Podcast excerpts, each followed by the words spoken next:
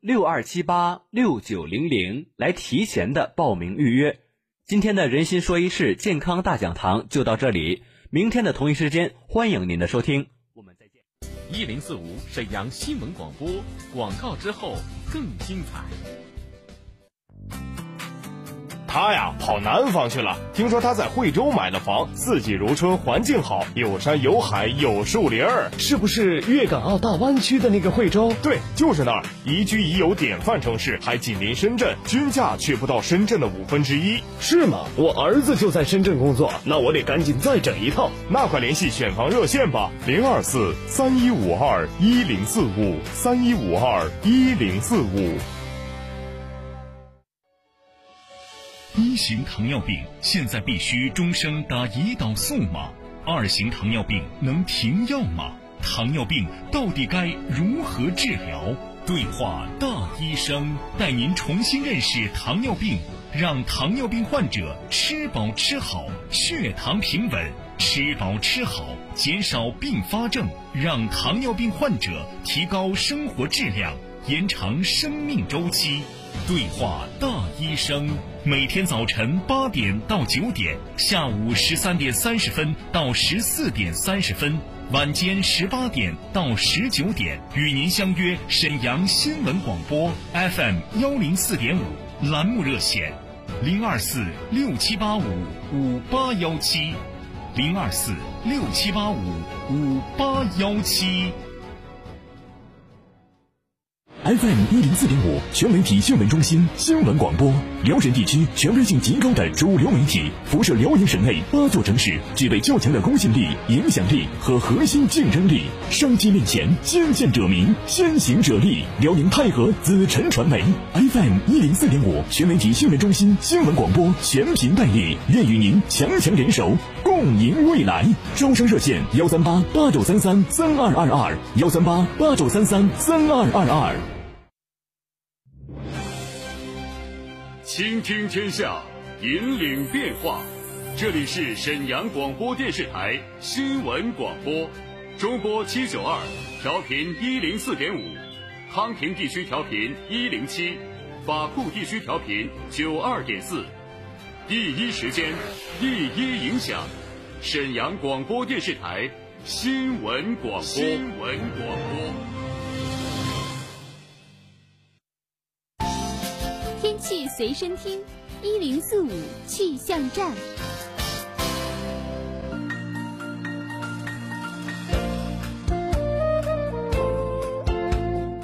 欢迎收听这一时段的一零四五气象站。二零一九年八月十六号星期五的下午十六点三十二分，今天夜间是阵雨或雷阵雨的天气，西北风二到三级，最低气温十九摄氏度。明天白天阵雨或雷阵雨，西北风三到四级，最高气温二十三摄氏度。明天夜间到后天白天多云。稍后欢迎收听温纯带给大家的天天说法。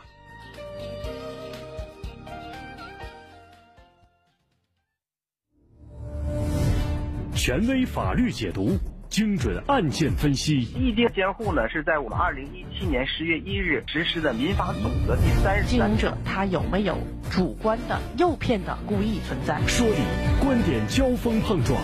维权彰显公平正义，自己的财产申请保全，这是这种对自己财产进行保全是很奇怪的这种情况，目前没有办法给他去定义。天天说法，重磅升级，强势回归。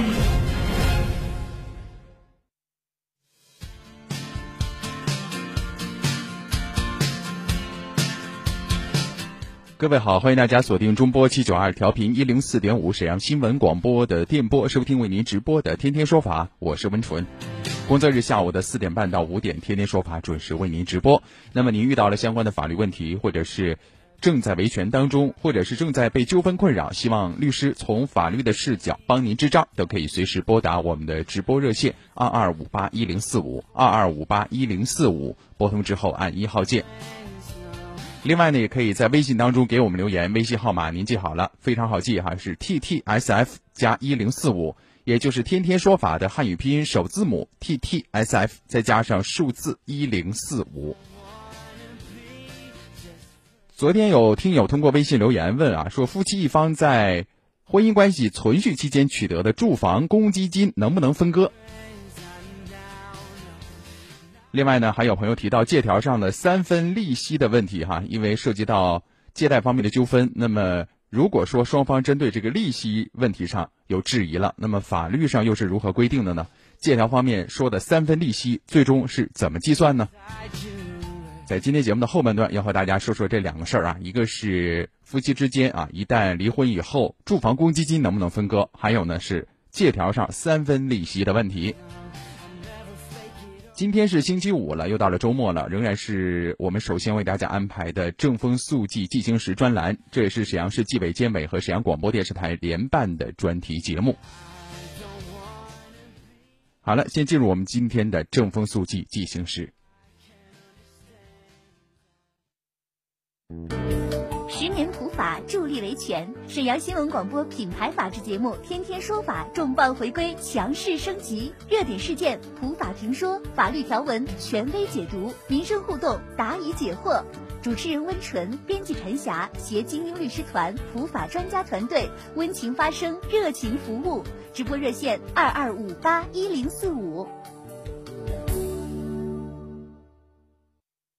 欢迎收听本期的正风速记进行时。禁书中有这么一句话，前车之覆轨，后车之明鉴，意思是前面的车翻了，后面的车要引以为戒。后来这句话演变成为一个大家耳熟能详的成语，前车之鉴。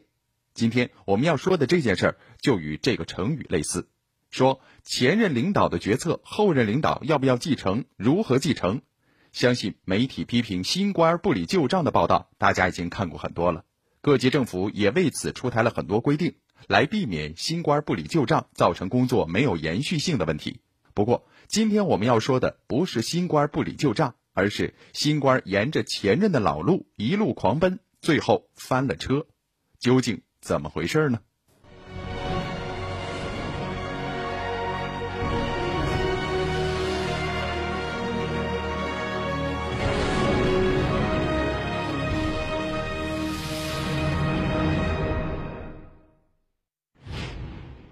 二零一八年十月十号，新民纪委监委接到一封由沈阳市纪委监委转办过来的群众举报信，信中反映，时任新民市陶家屯镇陶家屯村村主任的陶景东涉嫌套取国家粮食补贴款、强买强卖土地等问题。接到举报信，新民市纪委监委责成党风政风监督室对这个问题展开调查。新民市纪委监委党风政风监督室工作人员张宝南，我们在初步核查中呢，发现在举报线索中，呃，有一条关于反映他们村套取粮食支补的问题，我们发现这个问题核实，呃，属实，我们就继续进行下一步侦查。新民市纪委监委党风政风监督室副主任孙世长，呃，新民市陶家屯乡陶家屯村，从那个二零零八年到二零一八年十年间，套取国家粮食补，每年是五百五十余亩，呃，十年间呢，一共是六千余亩，套取金额呢是五十一万余元。经过对举报线索一一核实，调查人员发现，反映陶家屯镇陶家屯村套取粮食支补款的举报属实。不过，令人感到吃惊的是，这个案件中牵涉到二十三名村民，他们共虚报国家粮食支补面积累计达到六千一百多亩，套取国家粮食支补、两种补贴等惠农资金共计五十一万多元。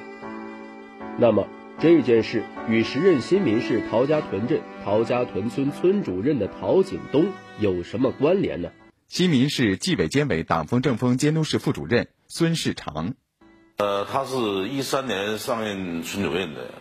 呃，套取国家粮食支补这事儿呢，是发生在上上一任的村村班子，是从零八年开始的。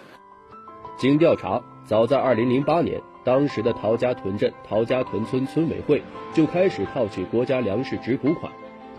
当时，陶家屯镇陶家屯村的村主任叫陶庸林，他与村书记孙洪格、村会计刘永富共同研究决定，用村里的机动地虚报粮食支补面积，套取国家粮食支补款。新民市纪委监委党风政风监督室工作人员张宝南，他们是利用机动地呃机动地的形式虚报粮食支补面积，然后利用这二十三名的村民的名字开了虚开了银行卡，然后把那个粮食支补打到这个二十三名呃村民的账村民的账户下，然后再把钱取出来存到他们村的账户上。你像这种那个瞒报这个行为，他拿二十三名这个村民的名义啊去做这个粮，还有他给粮食支补，那这个村民知不知道？正常来说应该是知道的，但是他本身的话是利用啥村干部亲属的支补责，呃，比如说村主任，他的呃支补责应该是他的名儿，但是他用的他就是啥套里的二十三个人，其中有他媳妇的名儿或者啥小舅子、小姨子，用用这些人名。这样看来，陶家屯镇陶家屯村虚报冒领国家粮食支补的始作俑者是前任的村领导班子，与继任的村主任陶景东没有直接关系。然而，调查人员发现，二零一三年陶景东上任村主任岗位以后，并没有纠正这个错误，而是沿着这条错误的车辙继续虚报冒领。新民市纪委监委党风政风监督室工作人员张宝南。他在发现这个问题的时候，并不是整改，原因是他村里确实没有他其他的收入，这块是一个挺大的收入。对于村里呢，也确实有村里的集体账户和村里支出呢有一定作用，但是这个问题呢，呃，这个问题并不是正确的。尽管村里确实存在困难，但是陶景东作为一名村干部，也绝不能明知故犯。所谓沿用旧习、继承惯例，就是在找借口、钻空子。本质上违反了国家法律法规，那么这些套取出来的补贴款用在哪里了呢？有没有进入个人腰包呢？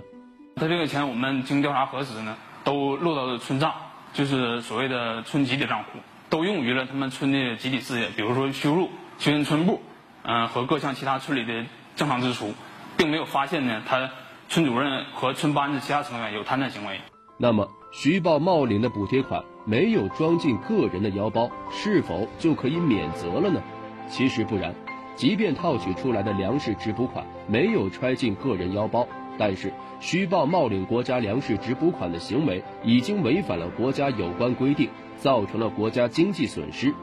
根据《中国共产党纪律处分条例》的规定，孙洪革、陶雍林、刘永富、陶景东应该受到党纪处分。不过由于孙洪革、陶雍林、刘永富三人之前因犯有贪污罪，已经被新民市人民法院判处刑罚，并于二零一六年五月二十四日被开除党籍，此次不再追究纪律责任。陶景东因在入党时瞒报前科劣迹，已于二零一八年十月十一日被陶家屯镇党委党内除名，此次不再追究党纪责任。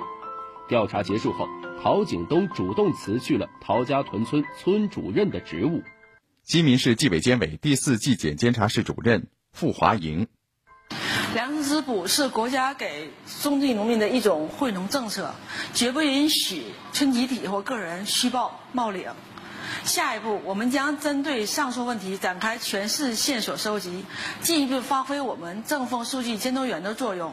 加大政风数据监督力度，确保不放过任何一个侵害群众利益的问题线索。二零一九年六月，新民市纪委监委责成陶家屯镇政府将各村套取的国家粮食支补款依法予以清退。新民市陶家屯镇副镇长郑保伟。我镇接到新民市纪委监委的侦查建议书后，对陶家屯村委会冒用二十多名本村村民的名字，虚报五百多亩国家粮食支补面积，予以清退。目前对我镇所属村粮食支补面积全面核查，防止类似情况再次发生。咫尺而进，举一反三。陶家屯镇纪委随即对全镇其他六个村的粮食支补面积进行了一一排查，结果发现陈潭木村也存在套取耕地地力补贴的问题。新民市陶家屯镇纪委书记贺勇：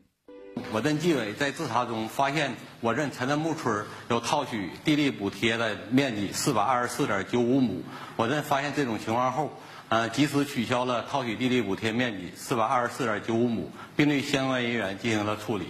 新民市纪委监委第四纪检监察室主任傅华莹：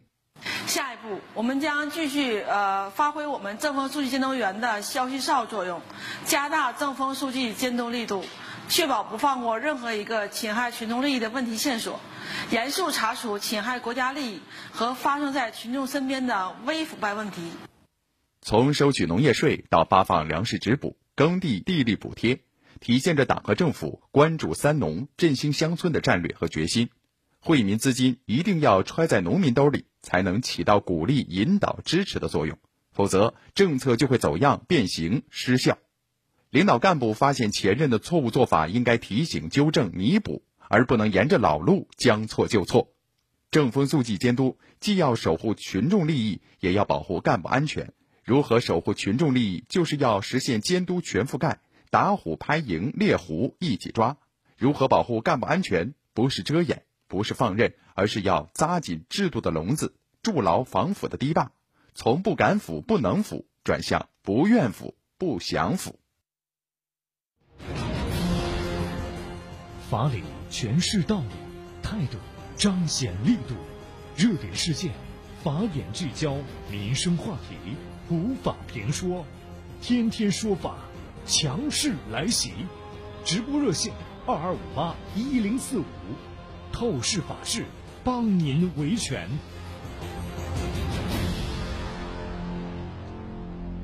这里是正在为您直播的天天说法，我是文纯。下面是一小段广告，广告之后和您说一说，夫妻一方在婚姻关系存续期间取得的住房公积金能分割吗？一零四五沈阳新闻广播，广告之后更精彩。一零四五新闻广播提醒您，立秋已到，请关注气温变化。立秋过后，白天气温依然很热，秋老虎来袭，仍要注意防暑降温。早晚温差逐渐明显，生活起居请勿贪凉，避免凉气伤身。饮食方面要防秋燥，宜多吃新鲜果蔬，提高身体抗病能力。一零四五新闻广播提醒您，秋季多发疾病，请注意预防。一型糖尿病现在必须终生打胰岛素吗？二型糖尿病能停药吗？糖尿病到底该如何治疗？对话大医生，带您重新认识糖尿病，让糖尿病患者吃饱吃好，血糖平稳。吃饱吃好，减少并发症，让糖尿病患者提高生活质量，延长生命周期。对话大医生，每天早晨八点到九点，下午十三点三十分到十四点三十分，晚间十八点到十九点，与您相约沈阳新闻广播 F M 幺零四点五，栏目热线零二四六七八五五八幺七，零二四六七八五五八幺七。导引按敲，现代又称中医推拿，记载于《黄帝内经》，可通过改善气血循环、疏通经络，达到散淤堵、祛湿寒、除疼痛的作用。京津冀道养生馆保健按摩师王邦新自幼苦学中医，精通导引按敲手法。他发现很多中学生因长期的错误坐姿，出现了抱肩、含胸、脊柱弯曲等不良形体。可以通过导引按敲手法得到改善，且没有副作用。即日起，京津冀道养生馆面向沈城开展关爱青少年不良形体矫正特惠活动，凡十二至十六岁的青少年都可享受五折优惠，一年内还可免费调理一次。地址：皇姑区临东街幺二幺巷，电话零二四三幺六三零二二幺三幺六三零二二幺。他呀跑南方去了，听说他在惠州买了房，四季如春，环境好，有山有海有树林儿，是不是粤港澳大湾区的那个惠州？对，就是那儿，宜居宜游典范城市，还紧邻深圳，均价却不到深圳的五分之一。是吗？我儿子就在深圳工作，那我得赶紧再整一套。那快联系选房热线吧，零二四三一五二一零四五三一五二一零四五。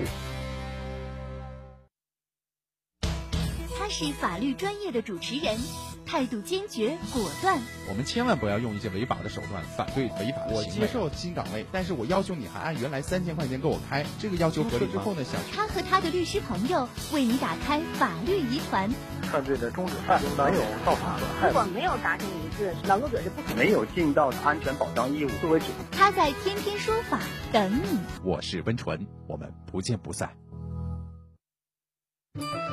天天说法普法小贴士。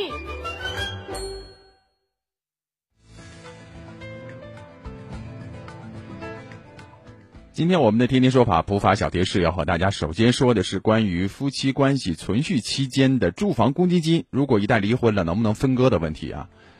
有那么一句话我特别欣赏，说同行半路一别两宽，余生漫漫依然亲情守候，此情有憾然无对错啊。往后呢应该是各生欢喜，曾经的且行且珍惜，最终呢却爱已成往事了。现实生活当中的离婚常常是没有一别两宽的这种潇洒，也没有各生欢喜的祝福。一般像子女由谁抚养啊，财产如何分割呀，时常成为双方矛盾的焦点，甚至诉讼到法院。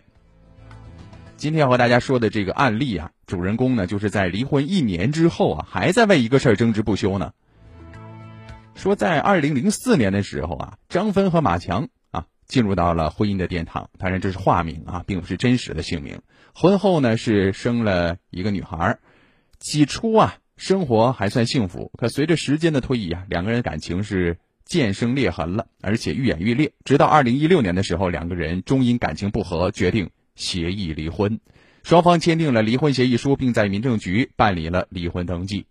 这协议书当中啊，对子女抚养问题，对于婚姻关系存续期间购买的房子啊、机动车呀、共同财产分割问题，以及共同债权债务都做了约定，但是住房公积金给忘了。两个人离婚一年之后啊，一次偶然的机会，张芬了解到住房公积金也属于夫妻共同财产，离婚的时候可以主张进行分割，于是啊，他就马上找到马强啊。他突然想到马强的单位从二零零七年开始就为他缴存住房公积金了，到离婚的时候账户里边余额应该是达到万元了。于是啊，张芬就找到马强算这笔账，说当初啊进行离婚财产分割的时候遗漏了住房公积金，现在要求平分截止离婚时的账户余额。马强啊说了，这个住房公积金是我个人财产的，不能当做婚内共同财产处理，没有张芬的份儿。双方协商未果，张芬呢就向法院提起诉讼了，请求判令分割婚姻关系存续期间的住房公积金的额度。法院也进行了审理，最后也做出了判决。判决结果是什么呢？判决马强在婚姻存续期间累积的住房公积金 八万八千四百二十八点四四元是夫妻共同财产，张芬享有其中一半的份额，也就是 四万四千二百一十四点二二元。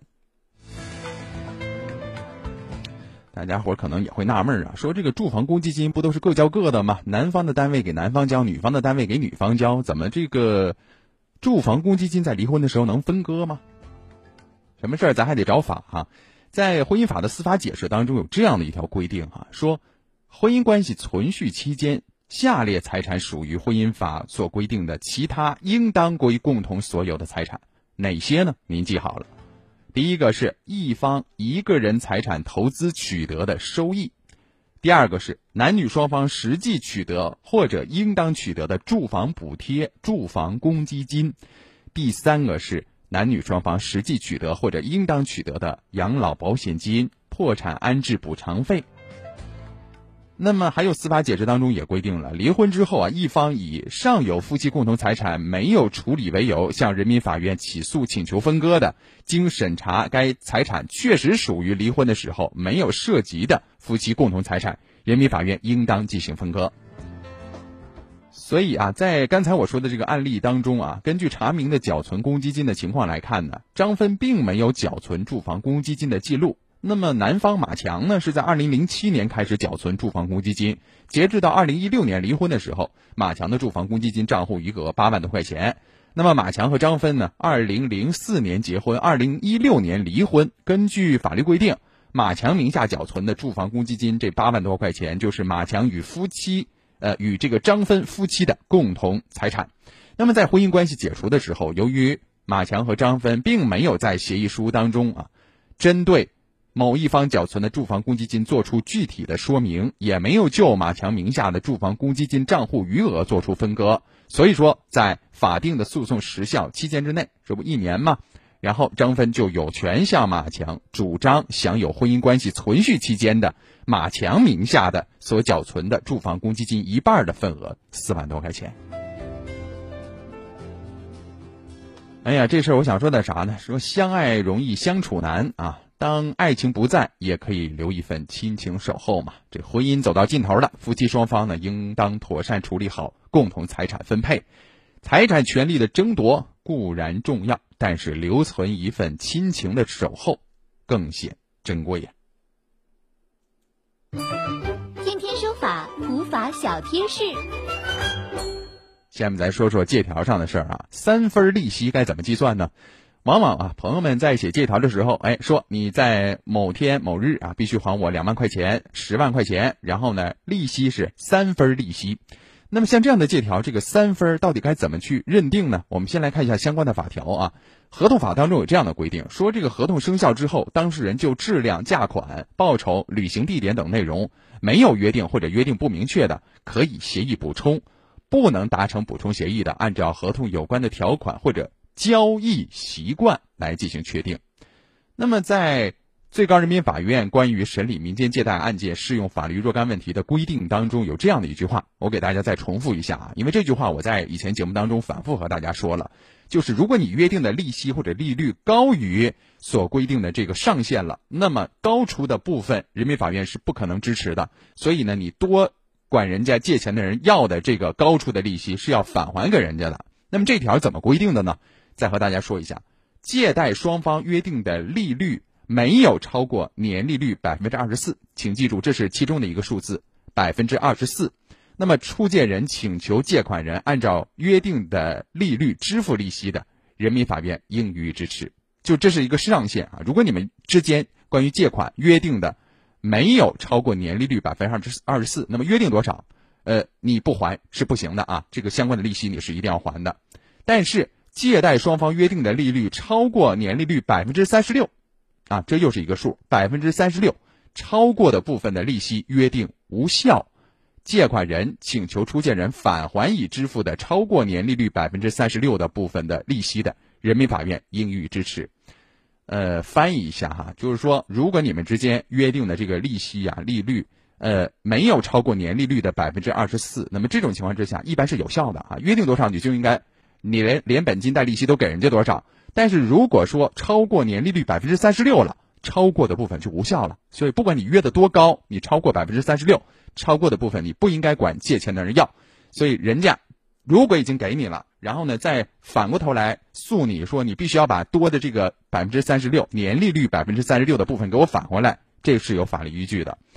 那么所以说这个利息三分啊，那么在很多的这个实际操作过程当中，到底是月利率 百分之三 还是年利率的 百分之三， 那么结合一种交易习惯呢、啊、呃，一般来讲呢，这个利息几分通常就是指月利率了。虽然说表述有可能在借条当中不规范，但是呢月利率的 百分之三 和月息三分啊，或者利息三分，这恐怕呢是一个普通的民间交易的习惯，具有普遍的意义。所以很多情况之下呢，如果借条当中约定利息三分，可能就会被理解成为月利率三分，而不是年利率三分。那么刚才我们说了，呃，年利率没有超过 百分之二十四 的是受法律保护的，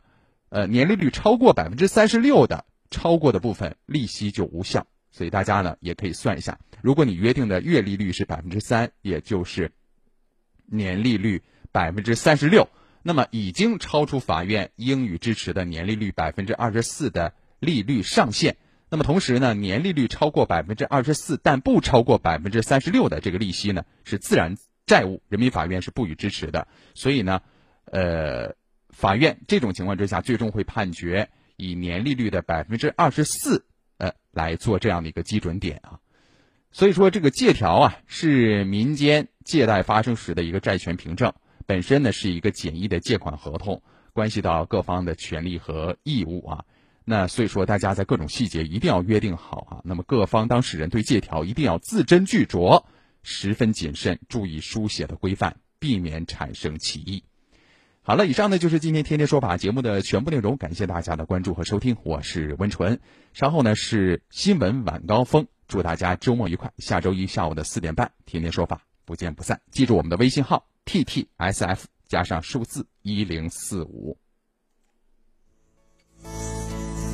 天天说法由沈阳广播电视台新闻广播倾情出品，主持温纯，编辑陈霞。